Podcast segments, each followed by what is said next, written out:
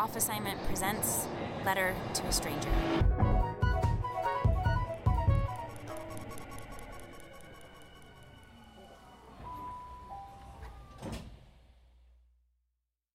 Letter to a Stranger to my Arctic Vardoger by Alexander Lumens. Read by Kate Essig. Only six people live in Pyramiden in Norway. Abandoned in 1998, it was once a thousand person Russian mining town. Now, my tour group ship docks here, hundreds of miles north of the Arctic Circle. Through my cabin's porthole, I can barely make out a junkyard and a strange mountain, a factory, and a tall signpost for the city. I want to reach through the glass and touch them. It's so fecundly cold here that the Soviet era edifices will stay preserved for 500 years. With a thirst to drink up every ounce of Arctic detail outside my window, I cannot fight that patent feeling of deja vu. I have been here before, but this is the farthest I've ever been from anyone and anywhere. Before my tour group disembarks the ship, you come aboard. You are one of the six people. Standing perfectly straight in the ship's brassy saloon, you look unpreparedly cold in your road cone colored jumpsuit.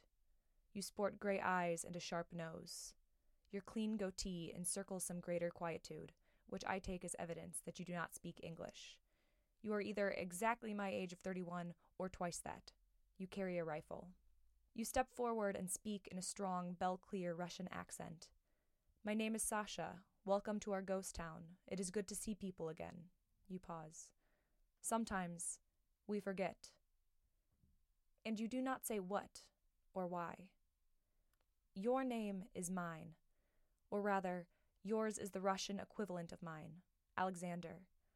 I imagine becoming a version of you if I were to move here. The ship's crew has already told me, out of everyone on board, I am the one they can most see moving to Pyramiden. In this place, I envision you and I each leaving behind our old life problems, seeking the same Ice Age solutions. Only you would have done so years before I ever arrived in the Norwegian Arctic. At the time, I do not know the word for this sensation, but then I learn about the Vardoger. A Vardoger is known in Norse mythology as the spiritual predecessor. Unlike deja vu or the Germanic doppelganger, it is a guardian ghost with your voice, scent, or appearance that arrives in a place before you do, performing your actions in advance. In other words, when a Vardoger appears, witnesses believe they've seen or heard the actual person show up before that person physically does. They say it is a phantom double. You meet my tour group in the town square. I have the urge to draw you in my notebook, the one in which I've sketched the faces of glaciers I fear I will never see again. You wear a traditional Cossack coat under one of those iconic fur hats I always forget the name of. Your fingerless gloves tell me you have seen climates much worse than freezing, and your rifle peeks over your shoulder like a featherless wing. For the bears, you say, which is another way of saying, for your safety. In the cantina, I run my hands over the crumbling mosaic tiles of a rogue polar bear squaring off against a Norse king.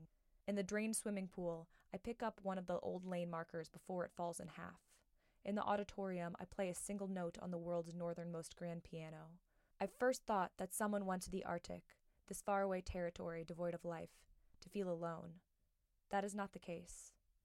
Through its calving glaciers and thin aired silence, the Arctic has slowly revealed itself to be a place where I sense the wavering fragility of living things, as well as the significance of profound self reflection.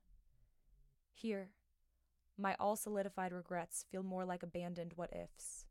Here, I most understand how each of us is his or her own great agent of change. Pyramiden still has a working vodka bar. All us tourists buy bottles. We drink them right there in gulps and grimaces. I hate vodka. This is the best vodka I have ever tasted. In the middle of the bar, I step into some imaginative tunnel where I can see myself toasting and hugging. I fall into a peremptory nostalgia, a kind of Vardoger of the mind. I don't want to forget how all this cold stone and arrested wood feels. I want to preserve the living moment for 500 years. Then you walk through the door, put down your rifle, and pull me from my anticipatory reverie. You look thrilled to share spaces with new voices, and you look terrified to talk without a script. We toast you. We desperately want to know your story. Why are you here? is a way of asking, Why am I? As a young man living in St. Petersburg, You fell in love with a Russian woman. You married her with untamed abandon. She was it. As you tell us about her, I can hear your quietude give way to a voice long spent on the coin of old joy. I recognize it because it is how I often sound. I want to hold on to the skins of treasured memories the way Russians collect fox pelts for promised prosperity. But your joy fast decays into a flat, frozen expression. Is she here? I already know the answer. She left you, like that, for another man. The coldness was not a gift, but it was a sign of territories to come. You told us you did not know what to do with yourself. You were too young and too in love. So you left too. You moved here. You tell us between sips of vodka, Pyramiden was the only place I could confront, fully understand, my grief. I don't know if I have heard a more honest and more frightening sentence. It is difficult to tell, however, if you have succeeded. Leaving the bar, I am a little drunk, like everyone, on spirits and memory.